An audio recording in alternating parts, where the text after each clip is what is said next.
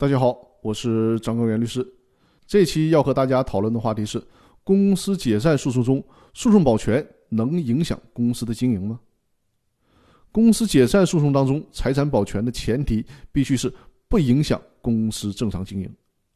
维持公司的正常经营是股东请求解散公司诉讼过程当中必须坚持的原则。因为虽然当事人向法院提出解散公司的请求，但并不意味着案件肯定会胜诉，公司肯定会解散。人民法院审理公司解散诉讼的重点是诊断，通过诉讼程序来诊断一下这个公司到底需不需要解散。所以说，不能上来就把公司往死里整，判决结果还没有出来呢。就用保全的方式掐住公司的脖子，把公司给勒死，这是不行的。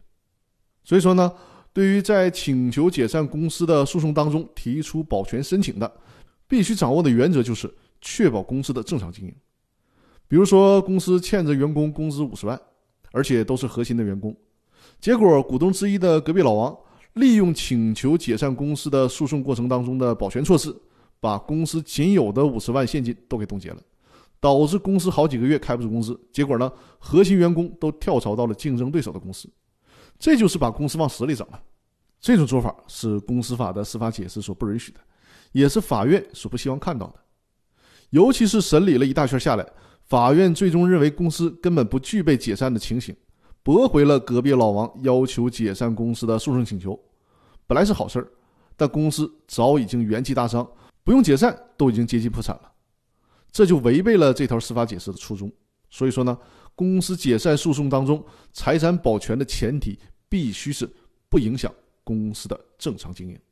那好，今天的分享就到这里，感谢大家的收听。另外，如果收听这个音频节目的听众有股权架构设计、起草股东协议、公司章程、制定股权激励计划以及常年法律顾问的服务需求，可以在我的专辑里面找到我的联系方式，与我和我的团队接洽。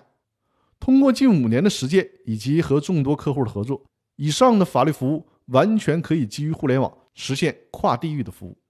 那期待着我们的合作。那好，这期的音频就先到这里了，我们下期继续，谢谢大家。